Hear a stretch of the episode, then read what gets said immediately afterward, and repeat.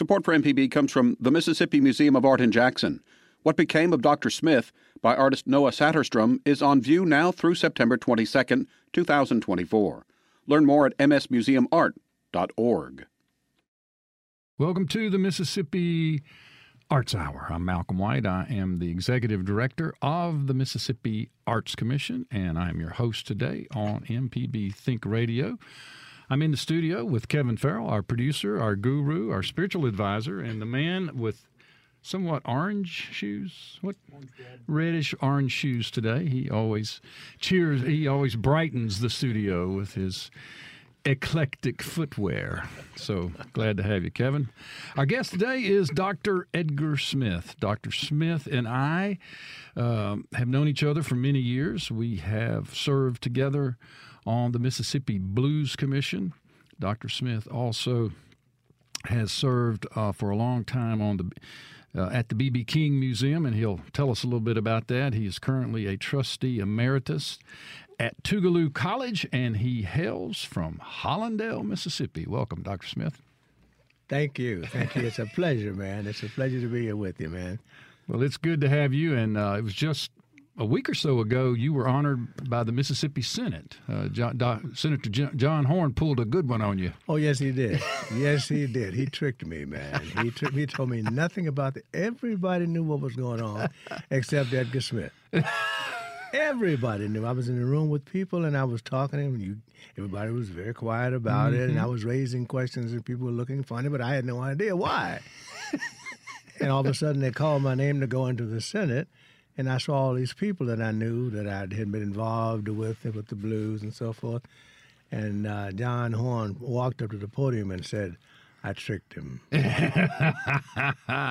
did, but I I enjoyed that, and I was very happy to have that recognition. Although I don't do this for recognition, of course not. It's it's for the uh, fund itself. Yeah, and I'm very happy to get any kind of publicity for that fund that we can get. So, like the song says, if you want to use me, Bill Withers says, use me, use me up. and we're talking about the uh, Mississippi Blues Commission and Blues Foundation's Benevolence Fund, which Dr. Smith oversees and was a founder of. And I, again, I had the great pleasure to be in the room in the early days as a member of the Blues Commission uh, board of commissioners uh, to, to help kick off this idea. But man, you took it to another level. Let's go ahead and just talk briefly about the benevolence fund, and then we'll hit it again at the end of the of, of the show. Okay. Well, the benevolence fund actually derived out of a concern about a number of people. I wasn't the only one on the commission who was concerned about what was happening to the blues people themselves. We were talking a lot about the music and reconnecting with the music and making sure that the music survived. But there were some people from whom, from whom this music derived that were not being served properly in terms of being taken care of. They did not have the foundation on which to build and to live. If they were not working, well, they're getting older, they can't work. They didn't have uh, health insurance and so forth, but they had all kinds of uh, bills. And so uh, some of us were concerned, and we said, well, let's think about what, what can we do? What can we do for that? And so the commission discussed it and uh, said, let's start a benevolent committee.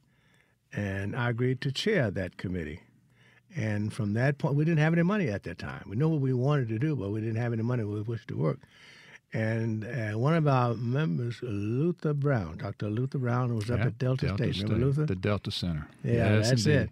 My band, my friend. And great guy. He and some others thought about watch, selling car tags mm-hmm. as a mm-hmm. way of making some money uh, right away. And so that that's how we got the first monies for for the Blues Fund. And let's talk about the car tag because I drive one and I'm sure you do too. Yeah, yes, uh, I do. So if you're interested in supporting the work of the Blues Commission and specifically the Benevolence Fund, you can purchase uh, a vanity car plate with right, the Mississippi right, Blues Commission right, on it, and you tell them how easy that is. Yeah, that's done. You just go down to the registry and tell them that you want a, a vanity tag, and they'll t- and, and be specific as to what it is and a part of a portion of that money goes to the Mississippi Blues Foundation.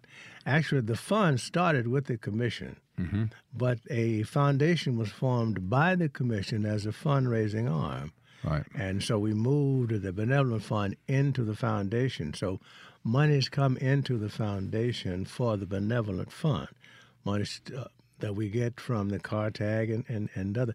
Actually, once we started the, the, the fund, we realized that we really need to get other sources of funding. Right. So I began to go around and spread the word, and people began to send money into the to the fund. And I was in a very fortunate position one evening, and being at the home of a very wealthy uh, couple in Jackson, and I, at that time I was no, I was no longer on the the the uh, BB King Museum Right. board, but this was a, a Christmas party for current and former members of the board.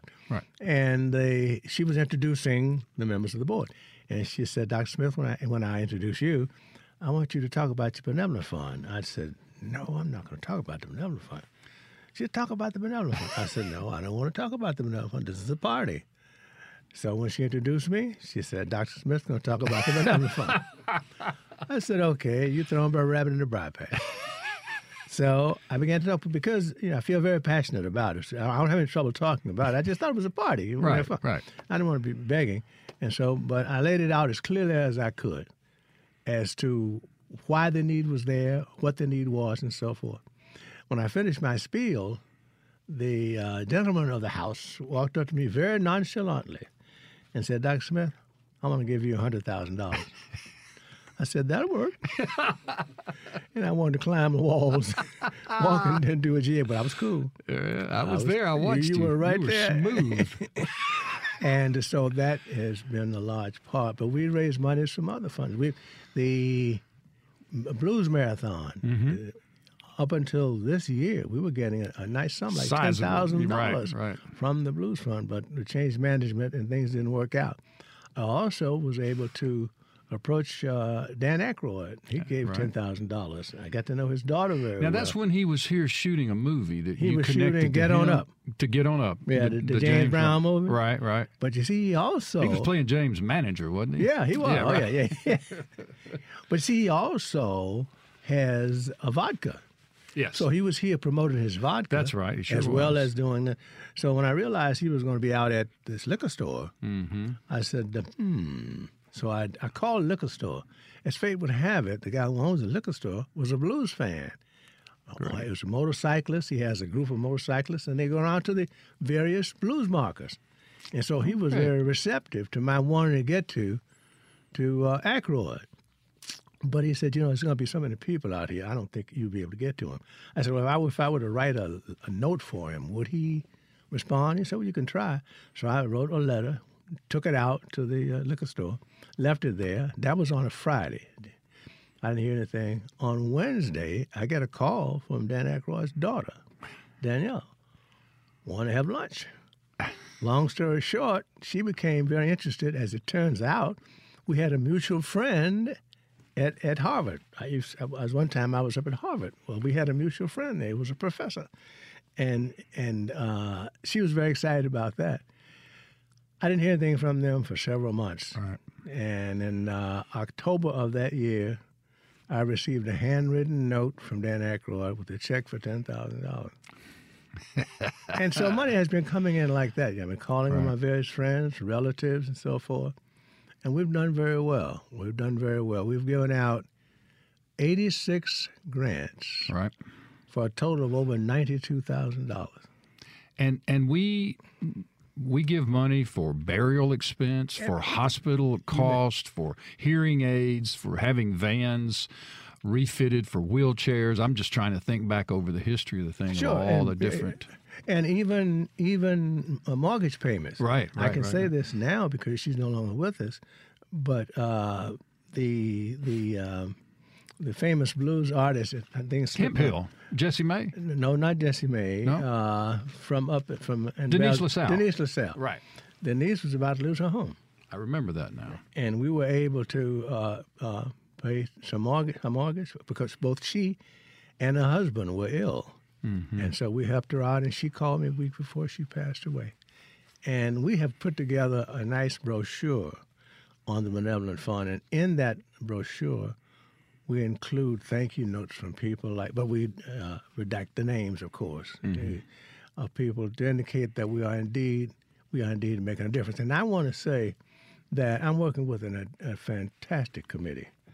Uh, I'm getting a lot of play and a lot of publicity and so forth. I lead it, but I've had one fantastic group of individuals who are equally committed.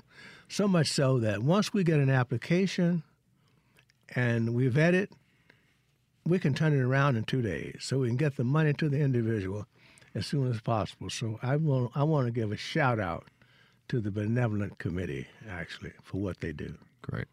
And if people want to get involved, would like to make a donation, what's the easiest, best way? Now, the easiest way to do that would be to, uh, well, actually send me a check. and, and, that's Dr. Edgar E. Smith, 5934 Paddock Place, Jackson, Mississippi, 39206. Make the check out to the Mississippi Foundation, Blues Foundation. Mississippi Blues Foundation. Mississippi Blues Foundation with a notation that is for the Benevolent Fund. But you can also go to the website, mm-hmm. which is msbluestrail.org, and click on Donate. Gotcha. And it will show you how to donate not only to the Blues, but you may donate to the Blues Foundation because it has a, a, an additional fund, additional fund which it uses for other other matters such as the uh, Blues Trail markers and things of that nature. But it also shows you how you can donate to the benevolent fund because there's a PayPal option. Right. So those are the two ways in Great. which you. And we can repeat that and maybe get that sure, information out a little yeah. bit more. Uh, so let's go to Hollandale. Let's go all the way back. How'd you get interested in this in this music in this well, work? Actually, I'm glad you mentioned Hollandale because that's where it all began. That's where it all began for me. I had the pleasure. I use that word advisedly. of growing up uh, across the road. Notice I didn't say street now. Right, right. Because it was a dirt road. Mm-hmm. Uh, from the largest single juke joint in the town of Hollandale. It was called a Harlem Club. Okay. And a block up from the Harlem Club, there was a line of juke joints called Blue Front. Now, it's not the Blue Front Cafe that's in Bentonia. That's right. different. But back then, they called back a lot of them Blue Fronts. They called it a Blue Front, yeah. Mm-hmm. And this was a line of joints. There was a cafe, cafe there, some joints, pool halls, etc. In that in that one block. Right. Okay. So this is how I got to know the music. A common phrase that I use, people have heard me say, and it's, it's for real, is that the blues rock me to sleep every Saturday night. There you go. There you go. And that's for real because people, I lived sort of on the edge of the town. Mm-hmm.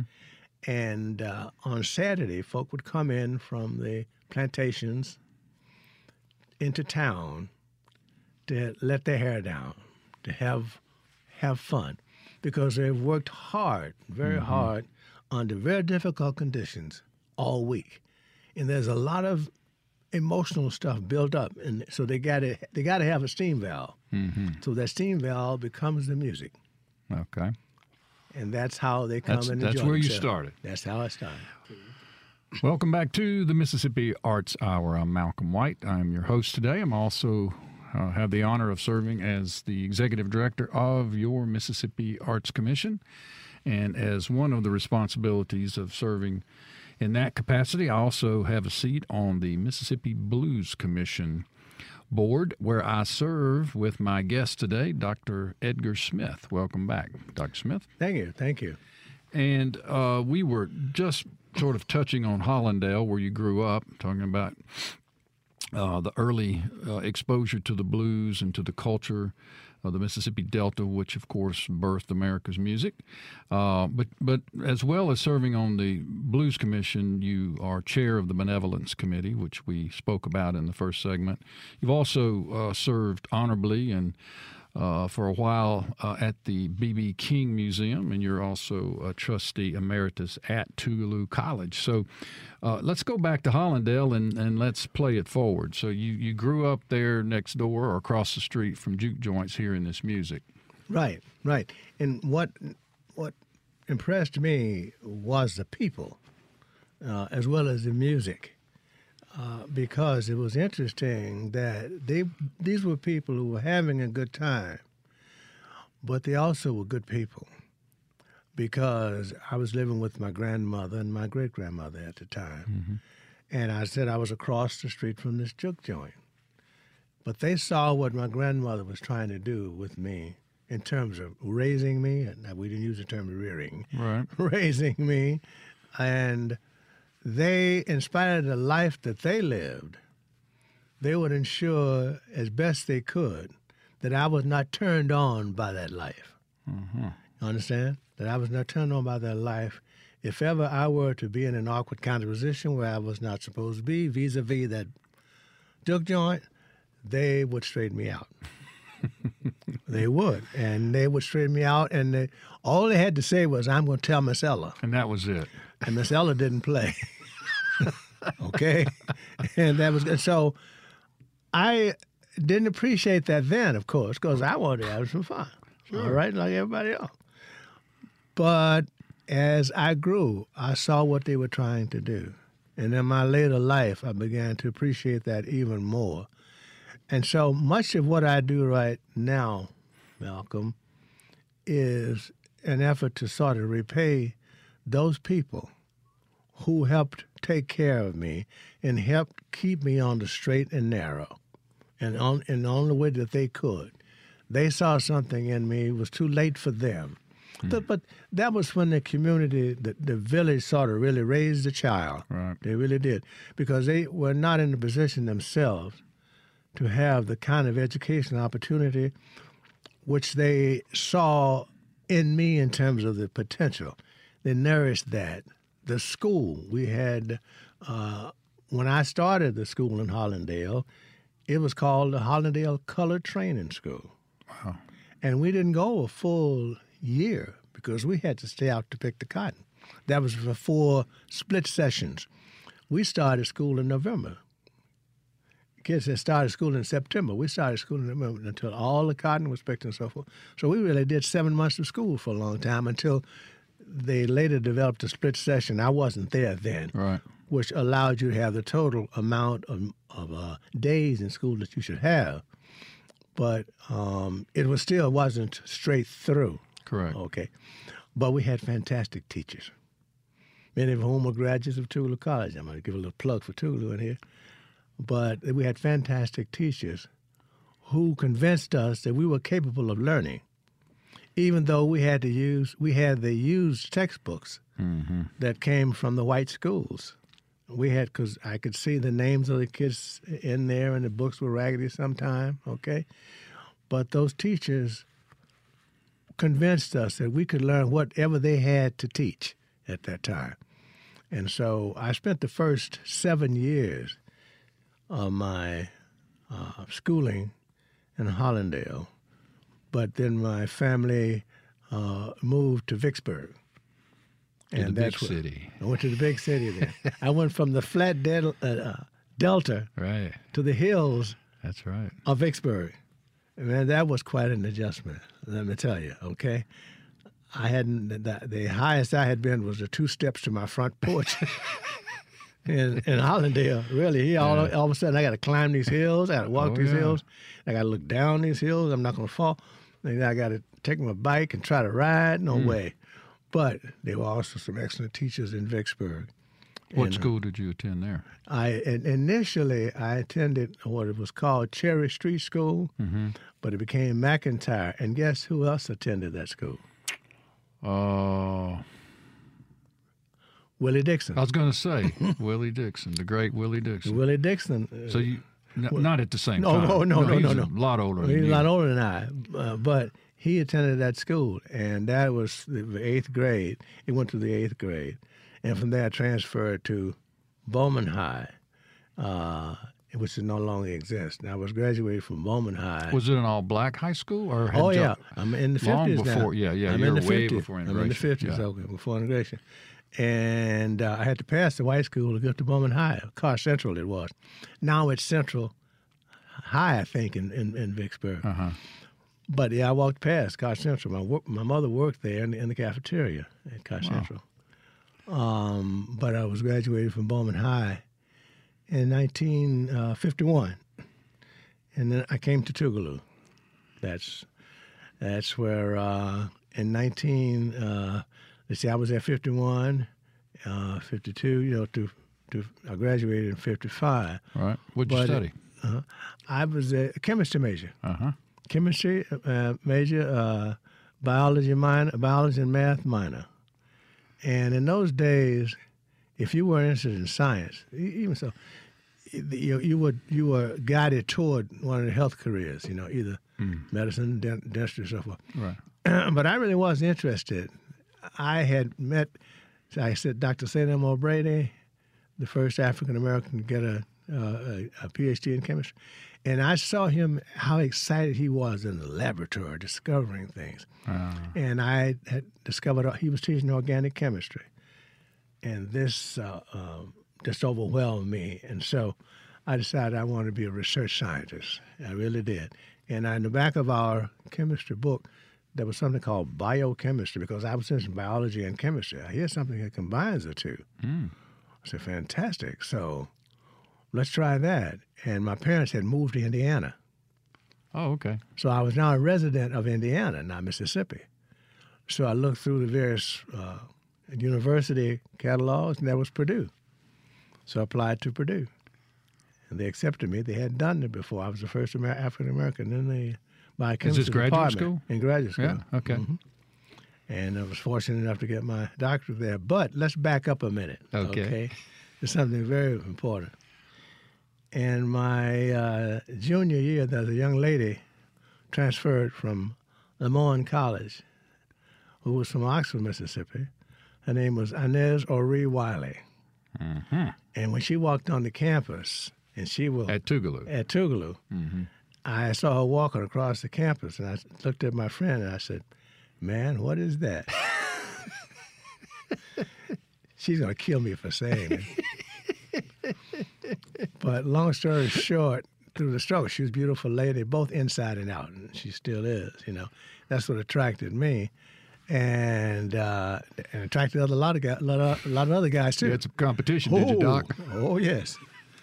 And but uh, I won out, Uh-huh. and so we were married three days before we graduated. Tougaloo, May 27, 1955, and this this May we'll celebrate our 64th wedding anniversary. Congratulations.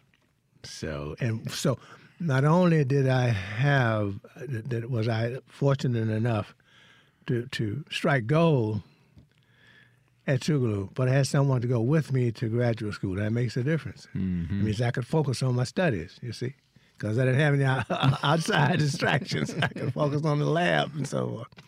And so we we raised four sons, and we have three three In grandchildren. Indiana.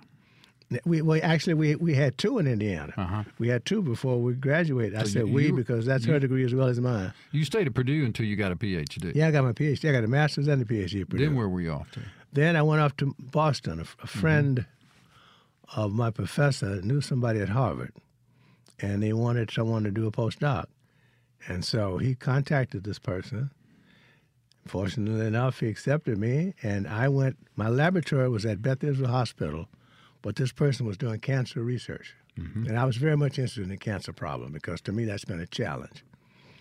And so I went there to do uh, cancer research, stayed there for a while, and then went to Boston University School of Medicine where I was doing research and I was an assistant dean, professor of biochemistry.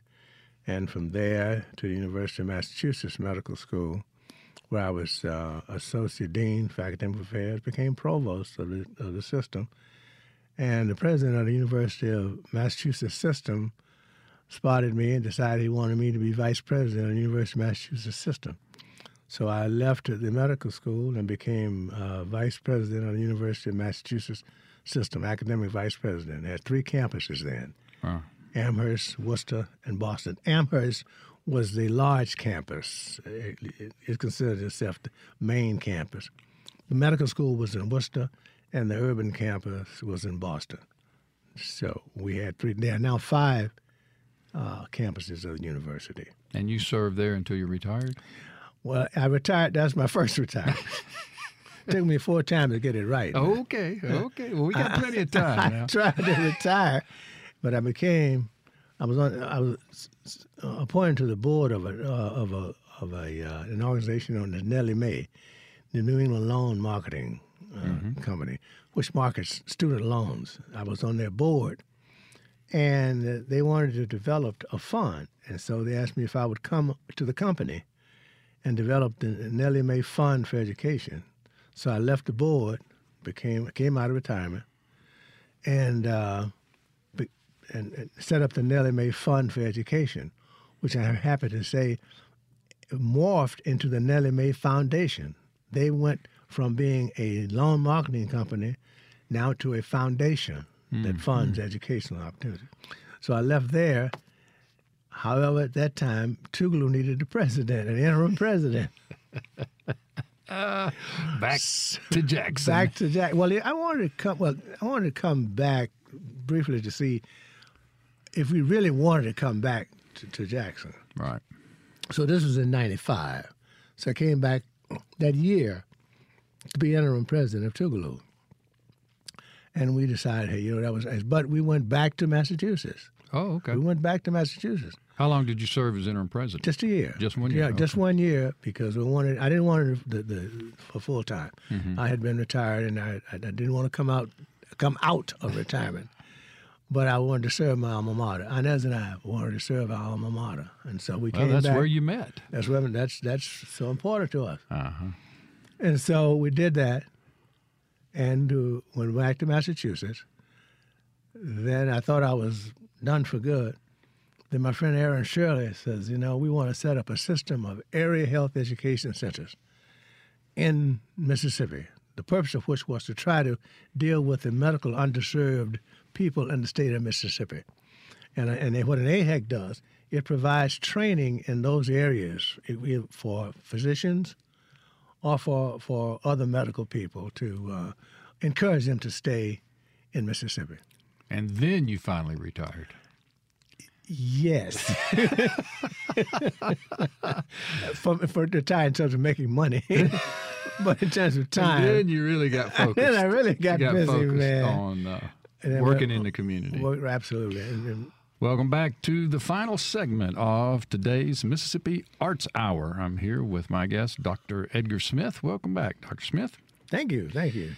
Well, we have uh, got you raised up in Hollandale, and we've gotten you off to Boston and Massachusetts, and you've served quite a career, and now we got you retired. But during the time that you were uh, in Massachusetts, and and also beyond that, I was been meaning to ask you this: Where was the music in your life after the juke joint, after growing up, when you went off to Tougaloo College, and then you went off to um, to college in Indiana to Purdue, and then you ended up in Massachusetts. Where was this music uh, in your life? And I know one place that it was was when you did some guest DJing. Absolutely, absolutely. Well, you know, I've always had a, I've always been a frustrated musician.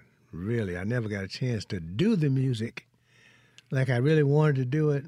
So I listened to it and promoted as much as I could.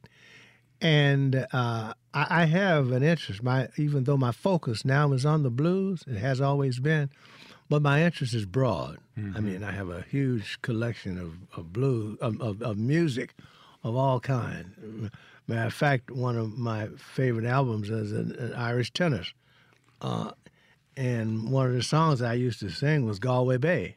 All right. We'll Yeah. have to you get you on stage at the St. Patty's Parade next year. Well, I've sung it. Okay. well, I'm not going to forget. I have sung it. As a matter of fact, I, I, I sang it for a friend of mine, Dr. Lester Phillips.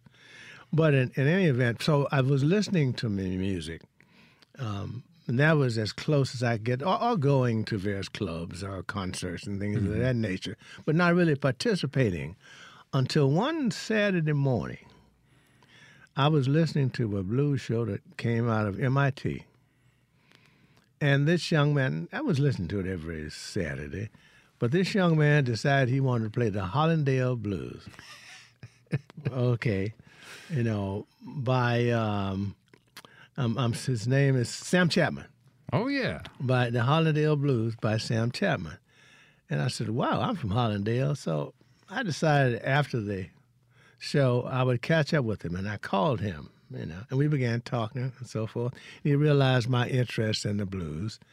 And so he said, How would you like to come over, Doc Smith, and uh, DJ one? I said, You kidding?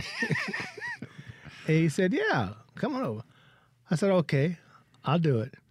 I came over the following Saturday and he sat me down, but he didn't know that I brought my own playlist and my own records. He was going to tell me what he was going to play, but I had put him a playlist. And from that point on, he said, Well, you're a DJ. and so actually what now let me back it up a little bit you know at my age things slip through the, the memory bank um, i made a donation to the Okay. to and if you make a certain donation here's what it was you make a certain donation i think it was 88.1 was the number of the Right. station you make $88 donation you can be a dj that's how Oh, i got okay. there So That's you- what- you so made yeah i made $88 because i wanted to to uh, to to really encourage the program Right. I really, really wasn't interested in doing a DJ, but I liked the fact that he was playing the blues, and it was one of the best blues shows because he was playing what I call a classical blues, Mm-hmm. the blues that I grew up with and that I knew. But he said, "Well, you could." Then he told me to come over. Why don't you come on over and follow up? Because I wasn't going to do it. And so we developed a relationship, and over the years, I would co- come come into MIT. His uh, studio was in the basement of one of the buildings there, and we would play blues for an hour. And he complimented me. At that time, my voice was a little different than it is now. He said, "I sure wish I had a voice like that, man. I really would like blah blah blah blah blah blah." And what happened? I recorded. In those days, you could rec- we had a, a radio uh, tape combination thing, and I recorded all of those sessions, and so I have tapes Wow. on my DJ at MIT, and those are really valuable to me. And I have uh, threatened to convert them to CDs, but I have not. I've got the little gadget Mm-hmm. that allows me to do that. They were the, the big cassette style. I mean, the eight track. No, type. not eight track. No, that was little cassettes. Oh, little cassettes. They were okay. cassettes. They weren't eight tracks. They, they, they were little cassettes. And you could get the show on, you know, you'd have to flip it over in order to get the whole show. Mm-hmm. you had to change the size. But uh, I have a, co- a collection of those. And uh, I really got to know this guy very well. And he was also quite a photographer. Oh. And I've got a great picture that he made of Son Thomas. Up which- in Mass when he visited Massachusetts. Yes, Or- right. I don't know. I don't know where he got it from. Oh, I see. Uh-huh. but Inez uh, gave it to me for one of my birthdays, and uh, um, he's he's gone back to his home. home I think he's in, in Iowa. But that was my first direct involvement, you know, in in really getting close to the music, other than listening to it. And I really, really enjoyed that. Did you have much opportunity to meet the older blues players? Were you able to connect to many of them in Well, your lifetime? Well, uh, the, the one that I connected with indirectly was Guitar Slim. And actually, I used Guitar Slim, the thing I used to do, as my theme song Okay. for my show at MIT. Because you see, uh, Guitar Slim, although he came from, I think he came from Greenwood, but he moved down to Hollandale. okay. And he made a name for himself in locally at that club across the street from my The Harlem Club. the Harlem Club. Oh, okay. Matter of fact, one of I should have brought that album. His album, one of his albums, has on the the liner notes that he was playing in Hollandale, Mississippi, at the Harlem Club. Oh, okay. And my uh, cousin uh, picked cotton with him because you see, doing he, he would pick cotton when he wasn't doing it. And when we put the blues marker up in Hollandale on the railroad track Right. there, Mm-hmm. and it has Guitar Slim on it. It has my cousin's name on it. And the fact that she would, knew him, she knew him quite well. And I have, also, I, I have a tape of someone interviewing people in Hollandale who knew Guitar Slim. And they talked about the fact that he would uh, wear these yellow suits, red suits, yellow shoes, you know, red shoes. He would play, he would take this, uh, he would have this long cord on his guitar, and he would go across the rafters and come down on the outside and play. And one time, the guy said he slipped in the mud. It was raining. He slipped in the mud. He just kept on playing. but so, but I knew there was a guy around Hollandale called Slim. But at that time, I didn't know there was the famous Guitar Slim because he left Hollandale and went down to New Orleans. That's when he recorded the things I used to do. You know, that became his big hit. Sure, sure. So that was the one person that I, I really that I knew about, and of course later on I got to know uh, uh, BB King, and uh, in Vicksburg, I didn't. These are not blues people, but I knew the Red Tops quite well. Sure, they were very famous. Well, they were they were actually Doc Raymond and the Rebops first, Oh, okay. and Doc's brother was one of my classmates, and my and my cousin played uh, alto saxophone with the Rebops. And They morphed into the Red Tops with their red, Mm-hmm. and uh, so I got I got to know them. I knew them quite well. Uh, I'm just trying to think of the artists that I might might have known. Those are the ones that come to come to mind. Uh, of course, I've learned. I've I've met a lot since I've been here in Jackson. So, besides working on the Blues Commission and the benevolence piece, what do you what do you do these days? What do you fill your days with besides being on the radio with me? You know, Malcolm, I don't seem to have any trouble filling filling my days. You know, I really don't, man. I really don't. There's so much going on. What are your hobbies? Well, I like to. I, I I used to be a tennis player. Oh, really? but I haven't played much tennis. And at age 75, I, I, I skied Buttermilk Mountain in, in Aspen, Colorado at minus 16 degrees. And I hung up my skis.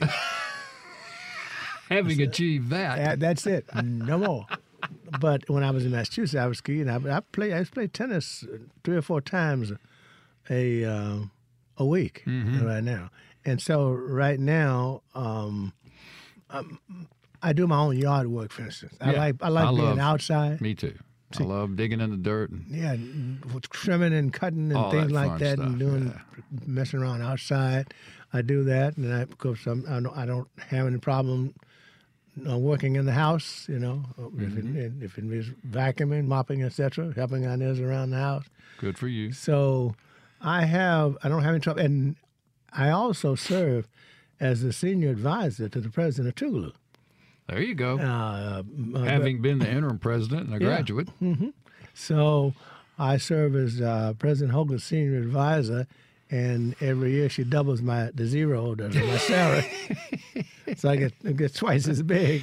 So now you got a new president, Tougaloo. yes, we do, Dr. Carmen Walters. Yep. she'll be coming in July first. Yeah, I, we were very very excited about that, and uh, I'm very pleased with the decision. I'm going to support her as much as I can. Uh, I don't think I'm going to be a senior advisor because I'm getting tired. but I'm going to support her, and because that's she's supporting the college. Speak a little bit about Tougaloo and its role uh, in our community and across the state and across the country, quite frankly. Well, Tougaloo, excuse me, Tougaloo, I think, epitomizes that saying that we, the willing, led by the unknowing, are doing the impossible for the ungrateful. We've done so much with so little for so long. We're now qualified to do everything with nothing. That sums it up. Huh? That sums it up. that sums it up because that little institution has done so much for so long for so many of us.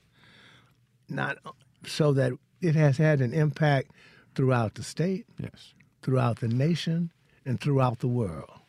And it continues to, to carry out that charge, that challenge.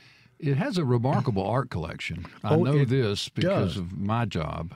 Uh, it has a world-renowned art collection that now has a home. It now in, has in on. Bennie Thompson Yeah. uh, building. We've been concerned about that because you know, we've had to move it around from place to place because we didn't have the right conditions, Right. humidity, temperature, etc.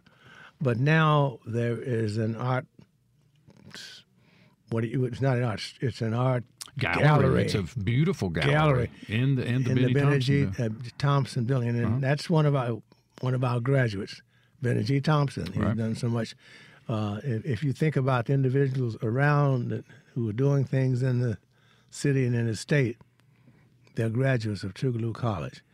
And Tougaloo takes these, and many times Tougaloo takes these, uh, these uh, what what we call these uh, rough stones, Mm-hmm. and makes them into polished diamonds. That's really what it does. It It makes a also has a, a well known art colony, which we have funded Oh at the yes, Arts and Commission. thank you so years. much for that. But, uh, That's an integral part of what Tougaloo does. Absolutely. Tougaloo is part of the community, and the community claims Tougaloo. and We're very happy that it does, because that means the relationship is good. All times you have this town gown problem, Correct. you don't have it at Tougaloo. Right. Well, Dr. Edgar Smith, thank you so much for being my guest today and for all the good work you do and have done throughout your life in, in so many areas, and particularly uh, around the blues, the Mississippi Blues Commission, the Benevolence Committee.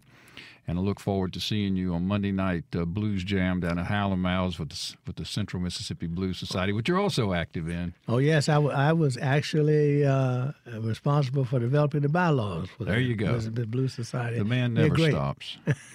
That's a great group of folk down It there. really group of enjoy it. folks. Thank you so much. This has been good. We'll see you next time on the Mississippi Arts Hour, brought to you by MPB Think Radio and the Mississippi Arts Commission.